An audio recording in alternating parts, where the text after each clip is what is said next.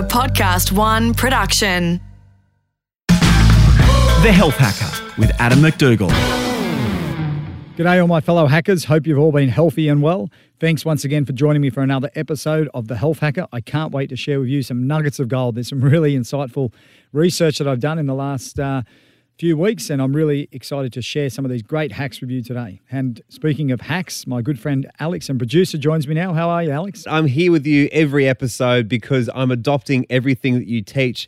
And last episode, we spoke about how to build muscle, and that really spoke to me because I have lost a lot of weight, but now I'm trying to sort of beef up a bit.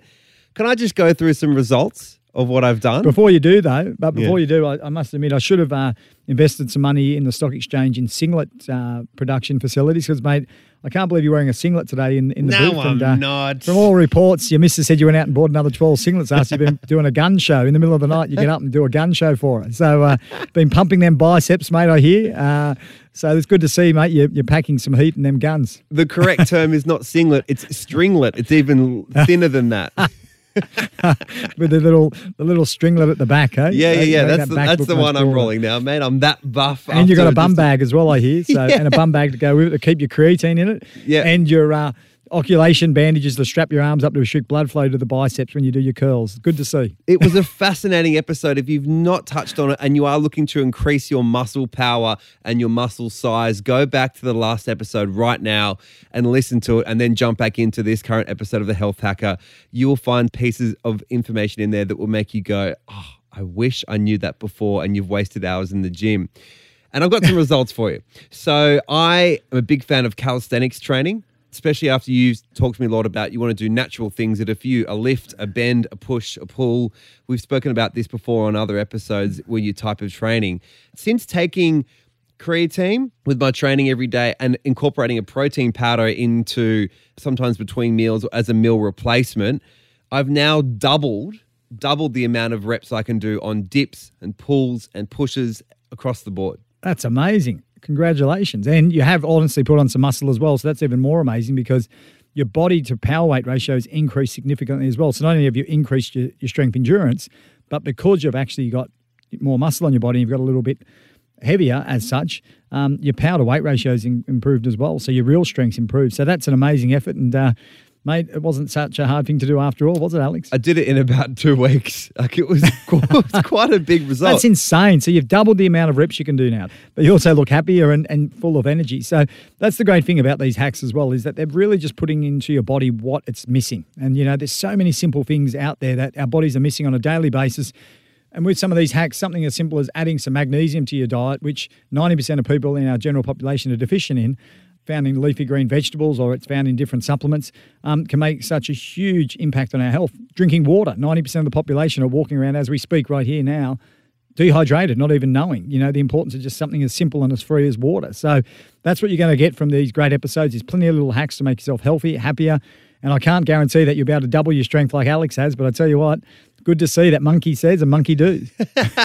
That's what we're here for on the Health Hacker. Today, you have another huge episode lined up, uh, and it is all about what we're ingesting into our bodies, but less so about what we're taking. It's about how we got to where we are in the world. Because, you know, you spoke about this before on episode one.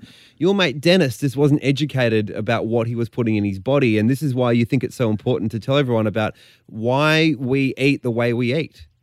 Yeah, why are we wired to eat the way that we eat today? You know, that's the hack today. Hacking into why we eat what we eat. And, um, you know, I get a lot of people, I help a lot of people try to lose weight, get healthy and fit. And most of the time they bash themselves up and they say, I'm weak willed, I'm lazy, you know, I'm weak minded. And they just don't understand that the game's rigged now. You know, when you look at our ancestors, we were hunter and gatherers by nature. We didn't have unlimited food supplies put in front of us. Food was scarce, you know. So, of course, when food's put in front of you, your primal brain kicks in, your reptile brain, and it's just going to eat whatever it can because it doesn't know when it's going to get fed again. That's just how we're genetically built. So, in today's episode, we're really going to dig deep and find some hacks into why we are wired to eat the way we eat and how we can hack into stopping ourselves from making bad food choices and how we can combat really a lot of the fake information and a lot of the, the tactics and, and the, the ploys that are used by big food companies, especially to make life even harder for our primal brains and to Yep. stop us hurting ourselves. So you're saying this is like a mental hack to help your physical appearance. Yeah, look, you know, you don't know what you don't know. That's the biggest problem in life, isn't it? So that's what I always say to people don't judge yourself. Seek first to understand before you judge yourself. So if you understand how the psychology works and how the physiology of combining food and marketing and different messaging and the environment you put yourself in and the conditions that you're in when you make food choices, you'll be able to make smarter decisions. And that's what today's episode's about educating ourselves and tooling ourselves up so we can go through this jungle, which is a jungle now in, in a legitimate sense of temptation, treats, you know, marketing, different messaging, confusion, lies. It's such a, a hard environment for people to navigate their way through these days to be healthy. You walk into a supermarket these days, 80% of the products on the shelf are full of hidden sugar. You know, the game is rigged. When you look at the front of the aisles of supermarkets, what's always on special? Soft drinks, lollies, cereals. It's just insane. You know, foods are labeling themselves as being healthy when they're not healthy. So, as long as you know that the game is rigged and you know the ploys and the tactics that some people are using against us, you'll be a much healthier and happier person. And we're going to hack into it right now. Okay, so how do we get to where we are? How did this all start for us? Well, essentially, we eat for energy. It, it's, it's basic, isn't it? You know, calories in versus calories out. It's the only way we survive as a species. And but there was other reasons why we ate as well. You know, to identify ourselves into different groups. Culturally, we eat certain foods, and we still do today, to be identified and to be part of a special group. We ate because of certain beliefs as well. Certain foods were medicinal. Certain foods were meant to be mystical. Um, they were meant to add to our stamina, our strength. So we ate them for religious reasons. But the big thing about food today, especially, is is that we make 200 decisions on average a day about food. And 90% of these decisions are subconscious. Think about that for a second, Alex. You're making 200 decisions a day about food. That's a lot of thinking about food. It's Uh, literal food porn. So, I would agree with that because I, I spent a lot of time thinking about biscuits, you know? yeah. and you've got to realize that because these decisions are made subconsciously, that means we're not actually conscious of them. How is our subconscious conditioned? Well, the reality is it's conditioned by the government. It's conditioned by big corporation. That's why McDonald's spends $1 billion a year on marketing. Hmm. Take that in for a second. $1 billion a year in marketing to influence our subconscious brains. They bombard you with marketing messages. They use emotiveness. They use different triggers psychologically to tap into you. So when you are stressed and you want to make a subconscious decision because you're hungry, what are you going to reach for? The thing that's been blasted into your brain. So this is where we've been let down. And I'm not into conspiracy theories and I'm not into different things like that. But the reality is, is that in 1980, for the first time, the American government released the food recommendations. They designed something called a food pyramid. Now, we're probably all familiar with the food pyramid. The base of the food pyramid forever has been cereals, rices, pastas. Basically, processed carbohydrates are a big part of this food pyramid. Then the next part of the, the free tier uh, food pyramid was things like dairy, meats, lean proteins, and then at the top, there was some fats. Um, and, you know, we, we were taught for ages that these are the sort of foods that we should be eating and in what quantities as such. Um, ironically, now the CSIRO have come out and recommended that 60% of our diet should be made up of fats. so they've flipped it all on their head and saying that we should only eat around 70 to 100 grams of carbohydrates a day, a low to moderate carbohydrate diet. No wonder people are confused, Alex. So you probably ask, how the hell did we get it so wrong? You know, in 1980, when they bought out, you know, the first food pyramid and food recommendations in America, how did they get it so wrong? Well, when you look back, it all started with this guy by the name of Ancel Keys. Um, and he somehow convinced the American Heart Foundation, with a heap of dodgy science that he put together during a period of study called the Seven Countries Study, where he went out and he basically took all this research around uh, different countries and the high rates of heart disease in certain countries. And in Europe, he found seven countries where the heart disease was the highest in the world. And he basically said that these countries all had one thing in common that they were eating high amounts of saturated fat. So all of a sudden, saturated fat and fat generally just got demonized. But what Ancel Keys deliberately left out was the fact that these countries also had the highest amount of sugar intake. And he also left out the most important bit of data, which was Germany and France, which had the lowest rate of heart disease, hmm. also consumed the highest amount of saturated fat, but the lowest amount of sugar. surprise, surprise. Right. So it, it was just dodgy research. So somehow he's then gone and convinced the American Heart Foundation, as well as the American government and all these other influential academics, that fat is the devil and sugar is okay. So hence this food pyramid was built on his recommendation. And in 1980, they wheeled this thing out, and that's now how we eat. But to make matters even worse for the American government and society, was we underpinned this structure and beliefs of what we should be eating with economics. So Yep. all of a sudden, the government invested all this money into agriculture, designing um, programs around boosting the economy off the back of corn, processed carbohydrates, uh, bread, rices, pastas, cereals, all these things that we know now shouldn't form the basis of the food pyramid, is what the American economy invested into. So guess what? They didn't want to believe that this guy was wrong because if they did, they pulled the rug out from their economy. Yeah. So, so, and as we know, scientists aren't great in admitting when they're wrong. They're not willing to put their hands up. So it's a very, very, very sad um, predicament that we've all been led down the garden path with a load of research. It's a fat lie, literally. So now we know that saturated fat isn't the devil, but it's actually sugar. So we're trying to backtrack slowly, but that's why we are where we are. We've believed for so long and we've trusted certain people from the government to dietitians to doctors to all these different people that have been sold a load of BS that this is the way we should eat. So we are where we are because the lie started with this great man, Ancel Keys, and um, it's been hard to stop the rot ever since. So let me just recap that a little bit if I can. Uh, because of his lie and his skewed results, the whole economy was based on sugar. And then you can't exactly just change that overnight because then you've got probably trillions of dollars that won't be into like their economy anymore. So that's a very big wheel and a hard thing to change. And these companies have huge amounts of power. And actually, the pyramid should be a, not a pyramid, it should be a V. It should be upside down for us. So those fats at the top that we should be eating, what what what should they be? Well, the good fats are things like walnuts, and you've got avocados, and, and you know you've got olive oils, and you've got fatty fishes like sardines and salmon, and you know the, these are the sort of sources of fat we should be eating. But once again, we need to be careful about this extremism, and that's the problem with our society. And once again, feeling like you're part of a tribe. Why do we call something paleo? Why do we call something veganism? Because once again, it's all about feeling like you're part of something. And once you realize that and put your hand up and go, you know what?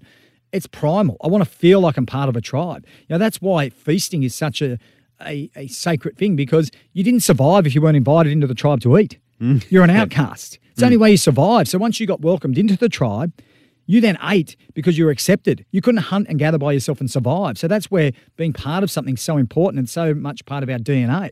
So it's fascinating that you know we, we are where we are now. That people want to go on these extreme diets and label themselves something to feel like they're part of something. Hmm. And that's where the danger lies in today's society with ketogenic diets, with these high fat diets. Surely we'd have learnt now from our mistakes in the past, such as what happens?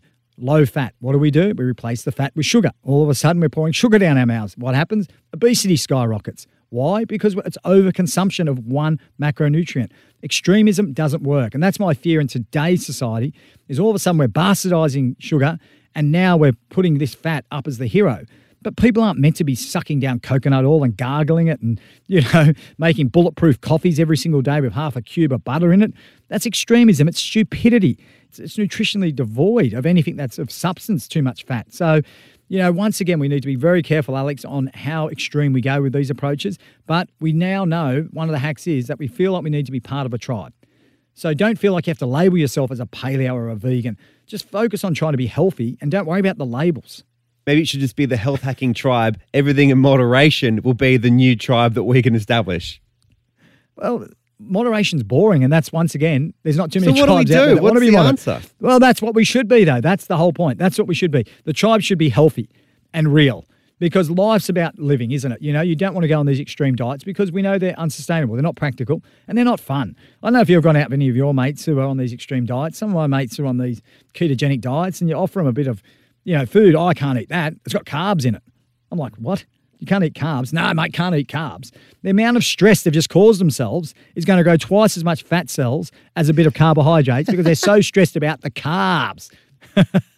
So, surely, Adam, we can't just lay all the blame on big corporations. There has to be some sort of psychological inherent thing that draws us to these things that are bad for us.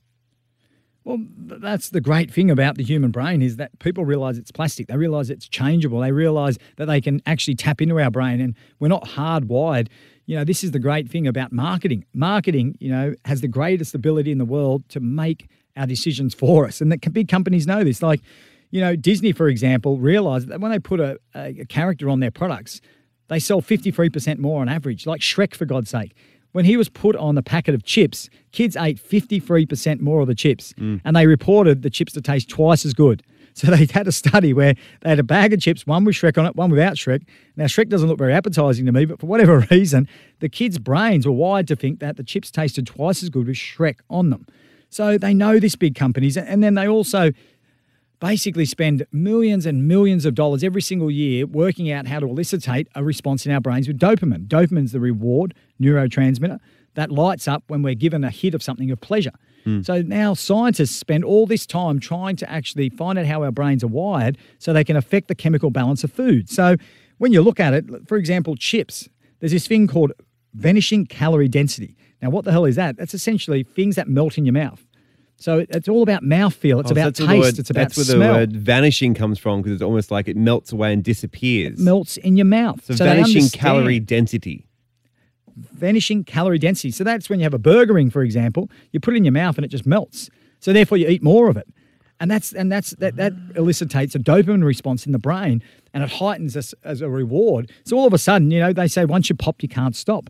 It's just incredible. you know, when you have a look at the statistics, it's just insane. You know, like chips, for example, when they actually make the chips sound more crunchier, you actually eat more of them because our brains are wired to be pleasurably seeking beings. That's what the brain is. The brain's seeking pleasure all the time. It wants a hit of dopamine.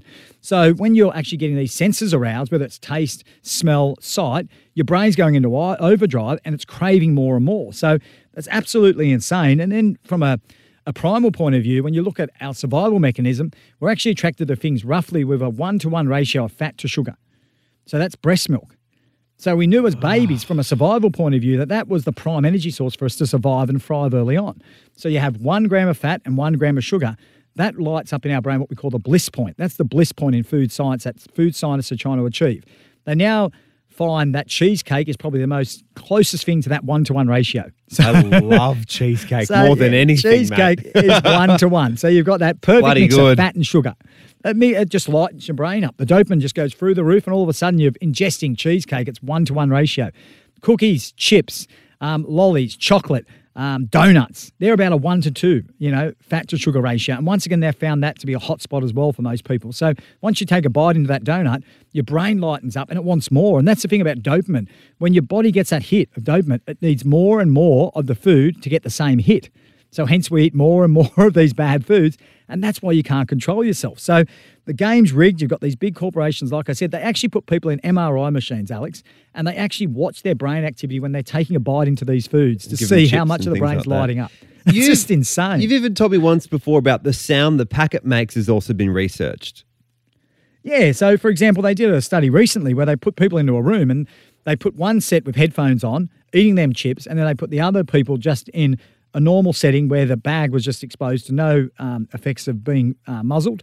And the people that could hear the chip packet rustle ate 15% more chips and they said they tasted much fresher. Whereas the people that had headphones on said that the chips actually tasted stale and they ate less. So it just shows they understand how we're wired. They understand that, like I said before, it's not just about the look of food, but it's also about the way it smells, the, the sounds of the food, you know, the marketing around the food. So you've got all these forces working against you. And as soon as you can start to understand some of the hacks we're going to go through today of how to combat these things, your waistline's going to be certainly be a lot slimmer and your health's going to be a lot better. So let's do it. We know the history of it, and being aware, you're right, is important because you don't know what you don't know. Now that we know a little bit, I want to know more. Don't tell me I can't eat bad food anymore, though. Like there has to be some sort of balance, right? Well, once again, they're smart marketers because they know as a human species, we don't like to be told what we can't do. That's not pleasurable. It all comes back to pain and pleasure again. That's painful because, from a DNA perspective, the last thing I want to be told is something I can't do. So that's the problem we've got with foods as well. Is if you want to have a slim waistline and you want to be thin, don't be thinking that you can't have it. That's the biggest problem in the world. And we go team extreme. You think about diets that fail. And why most diets do fail is because we starve ourselves, we deprive ourselves, and that's not that's not thriving, that's not surviving. You think about it, when we want to thrive and survive, it's about intaking things, it's about consuming. It's not about excluding, it's not about deprivation. So our basic survival mechanisms kick in and go, hang on, I don't want to be told I can't eat that. I've got to eat that to survive. So whatever you do, focus on what you want to eat. That's hack number one. So if you're trying to lose weight and go on a diet, rather than focus on I can't eat gluten, I can't have dairy, I can't have sugar, the list goes on and on, you're going to fall off the wagon. Focus mm. instead on what you want to eat. okay, and focus on why you should be eating that and the benefit of that. That's hack number one. Don't focus on why you can't, focus on what you should be eating. So you're saying that if I focus on the food that I know that will give me a nutritional benefit, I will then get almost a dopamine response because my body will now look at it and go, that thing is great for me. I'm enjoying it. It's good for me. I'm going to get a result and then I'm going to want more of it. We're pleasure seeking machines. Our brains actually seek out a reward. So if you're telling yourself you can't have something, there's no reward there. But if you're focusing on the reward, which is, oh, you know what? I'm actually getting to eat this real nutritious, beautifully tasting salad, and I can't wait. As soon as your brain registers that it's going to get that reward, the thing that it wants, the dopamine levels are going to lighten up. When you say to yourself, I can't have chocolate, straight away you're going into that depressed state. So focus on what your body wants, and then you'll get that res- happy response. Okay, so you market to yourself. That's hack number one. I love it. What's the next one? Hack number two, there's this thing called expectation assimilation. So essentially, this is all about how our tastes are biased by our imagination. So if we expect a food to taste good, it's going to taste good. But on the flip side, if we tell ourselves that a food's going to taste like crap, even though it's good for us, we're not going to like it. So it's like little kids saying, "Oh, beans, they're gross. I don't like green beans. I don't like broccoli." Uh, but if you had the idea in your head as an adult, still like that, you're still going to be eating like a little kid and avoiding your broccoli. You should actually get over it and look at it and go, "This is going to be delicious," especially when I put it in a pan with some like sauce or something, and then you'll expect to love it. And that's why I love that little hack there straight away is find something to attach a positive vibe to the vegetable with. So focusing on a feature of why you like that vegetable. So you might put some garlic on it, you might put some spices on it, and focus on the crunchiness in the vegetable rather than focus on what you don't like about. And that's going to influence how much of that food that you eat. So people, for example, put in a research study where they ate chocolate yogurt, right? They've got these two groups of people and they put them in a dark room. And they mm. told the groups that they were eating strawberry yogurt, right? And even though it was chocolate, 59% of the participants rated the yogurt as having a nice strawberry flavour, despite the fact that it was chocolate, because they expected strawberry. So what did they taste? Strawberry. That is the power of suggestion. And that is what we've got to understand about humans. You know, we are so driven by our imaginations and the power of suggestion. They even did a study with wine, Alex, where they had a wine and they told people it was from California and they told the other group that was from North Dakota, exactly the same wine. Yep. But because people knew that California wine was such high quality and it was an expensive wine, the people rated that same wine totally different. The people that thought it was a wine from California said that the wine tasted twice as good as the people that thought it was from North Dakota. So it's absolutely insane that just the power of suggestion has such an impact on our taste buds. So expectation assimilation is hack number two. It's very much again about reprogramming your mind for against the marketing. It's like pitching yourself of how good it's going to be, and then it is probably going to be that great because your mind's expecting it. The Health Hacker with Adam MacDougall. So the next hack is we eat with our eyes first. So this is really important once again. If you're trying to eat healthier food, once you realize that we eat with our eyes first, you must put in some effort to basically present foods to yourself to make them look appetizing. Now, of course, if you just go and get a block of broccoli, frozen broccoli or spinach or whatever, you throw it in the microwave for a few seconds and you put it out in a bowl, it's going to look like green slime. It's not going to look attractive. Your brain's not going to be excited about that. So we really, really need to put some effort into the presentation of our food, particularly if it's food that is healthy for us and food that probably isn't the type of food that we really like to eat on an average daily basis. So, you know, marketers once again know this. That's why they present food a certain way. Like one study, for example, took chocolate brownies and they put the chocolate brownies out to these people in three different styles of presentation. The first group got the brownies on a plate and they were asked how much they were willing to pay for that brownie. Now, when they were served it on a plate, they said they were willing to pay $1.27 for that brownie. Yep. The same group of people then presented a chocolate brownie on a paper plate and they asked what did they think the brownie was worth. And they said 76 cents. So that's nearly a third less, Alex, Yep. which is mind blowing. And then finally, they served them the same chocolate brownie on a napkin and they said they'd pay 50 cents for it. So that's how less attractive simply the art of presentation was to these consumers Yeah. by the way that the same food was presented to them. One was on a plate, one was on a napkin. Guess what? It was nearly one third as valuable and tasty or as attractive to the consumer simply based on its presentation. Yeah, it's packaging. It's the way you offer it. It's like, you know what? You should listen to the other podcast on the Podcast One Network, A Plate to Call Home with Gary Mehigan. He's all about plating up and making things look really presentable. He's made a whole career on making food look good. It's it's a good thing to do, and you should take pride of it with your own meals, I suppose. and particularly if you've got kids, you know, make your food look amazing, you know. Don't make your peas just look like peas. Give them a name as well, like the power suggestion, like we spoke before. Tell them they're eating Hulk food, green Yes. food. I do it with my daughter, you know, in the morning with her smoothies. You know, I say she's having a chocolate green smoothie and she loves it because all of a sudden it's exciting. I actually sing my milkshake brings all the boys to the yard when I'm bringing out the kids' shake for her in the morning. Do a little jiggle and wiggle. And she gets excited. She starts clapping her hands. Daddy's doing the dance. You know, daddy's sucking on the straw with his kids' shake and he's celebrating the food. He's, he's actually got in a really nice frozen cup when he gives it to her. So the presentation's there and she loves it. Whereas, you know, if I brought it out in some brown paper cup and I said, oh, here's your green slime in the morning, of course you're not going to want it. So, you know, particularly if you've got kids, you know, really take some pride in making your food look amazing and engage yourself in cooking. We now know, as far as happiness goes, that being happy is about being connected and it's about being mindful. And there's no better way to get connected and be mindful than preparing a meal for your family. So there's another little hack in itself as well. If you actually invest your time into cooking food, you'll actually have an art of mindfulness there as well. So they also know, researchers, that the only detox diets that work are ones that, where you get food out of your cupboard, out of sight, out of mind. So they did a study with Hershey bars, chocolate bars in America, where they put chocolate Hershey bars on the desks of workers. And they put some of the Hershey bars in a clear jar, hmm. and the other Hershey bars were put in a, a jar that you couldn't see the chocolates in. Hmm. The workers ate 71% more chocolate when they could see the chocolates in the clear jar. Right. So there you go. There's your eyes going like, hello, I can see you. Come eat me. Come eat me. You're not weak willed. As I said to you before, when you're out with Dave the caveman and you're chasing around trying to find your food, what does your brain say? It's primal. It wants energy. It wants food. So, of course, it's going to grab that chocolate bar. If it sees it, it's going to want it. So, out of sight, out of mind. You want to do a real detox? Get rid of the crap out of your cupboards. All right, Adam. So that hack was your eyes eat first, which is out of sight, out of mind for the bad stuff. And secondly, make it look as appealing and celebrate the food so not just you, but everyone around you wants to enjoy the good, nutritious food. What's the next hack? Well, next hack is don't supersize. You know, we know that it's become the big trend in society everywhere you go, especially in America, hence why they lead the world in obesity, that they want you to supersize. Now, they did a study where researchers found that moviegoers who were given large tubs of popcorn ate 53% more than those who were given a small tub of popcorn. So, of course, if it's there, you're just going to eat it. It's going to eat it. You know, on average, people eat 92% of the food that's on their plate. Yeah. So if you serve your food on a bigger plate, you're going to eat it. It's just, once again, it's primal. Our reptile brains are kicking in.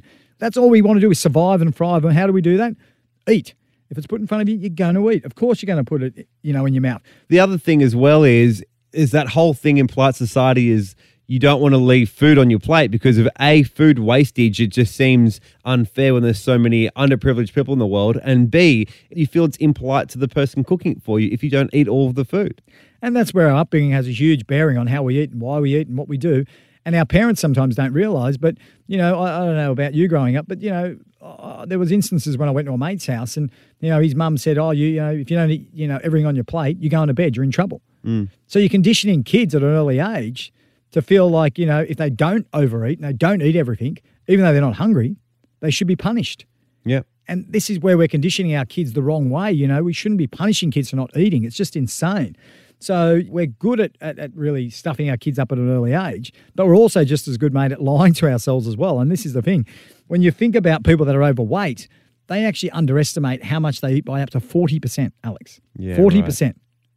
You know, skinny people are a lot better. They only underestimate by 20% what they eat. It's like when I when I have a splurge and I know I'm going to go and rip into that box of chocolates, right? I know I'm going to sit there and I'm going to rip into my little picnics, the you know, the, the you know, the Cadbury little snack pack, you know, you get the little mini size bars. Yeah. But what I do is to hold myself accountable is I leave the wrappers out. so I can see how many I'm actually eating. You know, not only do I eat it with my left hand to be more mindful and eat them slower and chew, but I also make sure I leave the wrappers out. You know, and this is a tip that I a hack that I give for people as well about knowing that we BS to ourselves and you know not to supersize. Is if you're really you know somebody that struggles with portion control, go and put out a whole day's worth of food in front of you, what you're going to eat that day, and take a picture of it. Yeah, it's a lot. It's a It's lot a of lot. food. you just it? don't realize. Whatever you do, you know, stop realizing that Jeez, what you tell yourself and reality are two different things, and you don't need to be supersized. Oh my God, that's so good. Because if I think about if I've had a lean day, a good healthy day of what I've eaten, I would be quite happy with what's on the table. If you've had a blowout day and you looked at the amount of stuff that's on there, you'd feel pretty bad about yourself. And look, we've gone over it in past episodes. If you haven't heard some of the episodes we've done, you know, little hacks like sniffing your food makes you take smaller bites. Mm. We now know that chewing your food has a huge impact on your digestion, your ability to get the nutrients out of the food. Sitting down and making food a celebration and a ritual has a huge impact on your body's ability to digest food and how much you eat. So there's so many little hacks of how we can control portion distortion. But whatever you do, don't make it harder for yourself by upsizing straight away. Get rid of the super size and just go the smart size. Don't supersize is the fourth hack. Adam, I assume you've got five today as always. What's the fifth one? Pick your friends carefully. It's very, very important. Yeah. I'm glad I'm mates you know, with you I- then. I'm doing well. Well, mate, it's a, it's a really interesting one. You know, research has shown that when people eat with somebody who's overweight, they eat nearly 32% more calories and 43% less vegetables. That's huge. That's a huge amount. So I'm not fat shaming. I'm, I'm not out there fat shaming you. Please don't think I'm there saying don't have a chubby bubby mate, you know. Whatever you do, I'm not bagging people that are overweight. I'm just saying that when you know how to control the rules of the game, surround yourself with people that are going to be healthy. You know, we now know when people eat in groups, for example, Alex, they're waiting for the green light. They're waiting for somebody Yeah. to say, yes, you can eat crap. So if you want to diet and you want to better yourself, when you go out to eat first, make the first choice for everybody else. Pick something that's healthy off the menu. A number of restaurants actually have this wicked trick where they know that it's all about dining experience for diners. So on a on a menu, they'll have five key items and they'll have one healthy item. And that healthy item's so crappy. And it's deliberately crappy because they want people to choose the other options right. Marketing. because they want again. people to have a uh, they want them to have a culinary experience. They don't want them to go there and eat you know boiled broccoli and stuff like that. That's not an experience that's memorable for these diners. So. You know, be very careful of how you rig the game because when you eat, if you're a woman, for example, when you eat with a man, you're going to eat 13% more food than you normally would. Yeah. So if you're somebody who's trying to lose weight, you know, try to eat by yourself. And it's not because you eat less by yourself because you spend less time. They actually filmed people in fast food restaurants and they actually got all these stats from that. The people that ate by themselves in a fast food restaurant ate less still. And it wasn't because, like I said to you before, the food tasted any better necessarily. It was just because of the fact that they were more mindful of their eating. When you're with a group of people, you lose mindfulness. You know, when you eat with seven or more people, you'll consume up to 96% more food in one sitting. That's insane. You know what I mean? So you're saying So you to almost have a look at all double the intake of food that you would usually have. you'd always have because it's a celebration. You're not mindful. People are talking, people are chatting. You're not focusing on eating, you know? So, once again, very important that you pick who you dine with and you also pick the place that you dine in as well. Because, like I said, when there's lots of distractions around, you're not as mindful. And even the way you pay, Alex, is very important. They found that when people purchase junk food using their credit card, they actually buy 40% more junk food. What, because they just swipe the card and off they go? Just swipe the card. There's no accountability. Whereas if you have coins or cash and you hand it over, the value of that purchase is actually set in stone. So the environment that you actually dine in is very important, mate, for your waistline. All right, so let me recap the hacks for you today in this episode. Number one, focus on the foods that you want to eat. Stop telling yourself that you can't have things. I can't have bread. I can't have this. Focus on the things that are good for you and what you want to put in your body and get the nutritional value out of it. Hack number two, expectation assimilation. Visualize how good that food is going to be that you're going to eat and taste and what it's going to do for you. And your body will get that dopamine release. You'll be pumped for it. Number three, your eyes eat first. So plate it up, make it look really good, celebrate the way the food looks, especially just for yourself and for your family and for your friends. And like you do, Adam, you can even do a dance with it if you're bringing out the shake for your child. Don't supersize is hack number four. Just watch your portion control. And number five, pick your friends wisely. And also, might I add, Adam, be that good friend to your friends and order first and order smart. Well done, Alex. They're great hacks there. And I tell you what, the waistline will come in in no time if you abide by them. Can't wait to hack in with you again next time.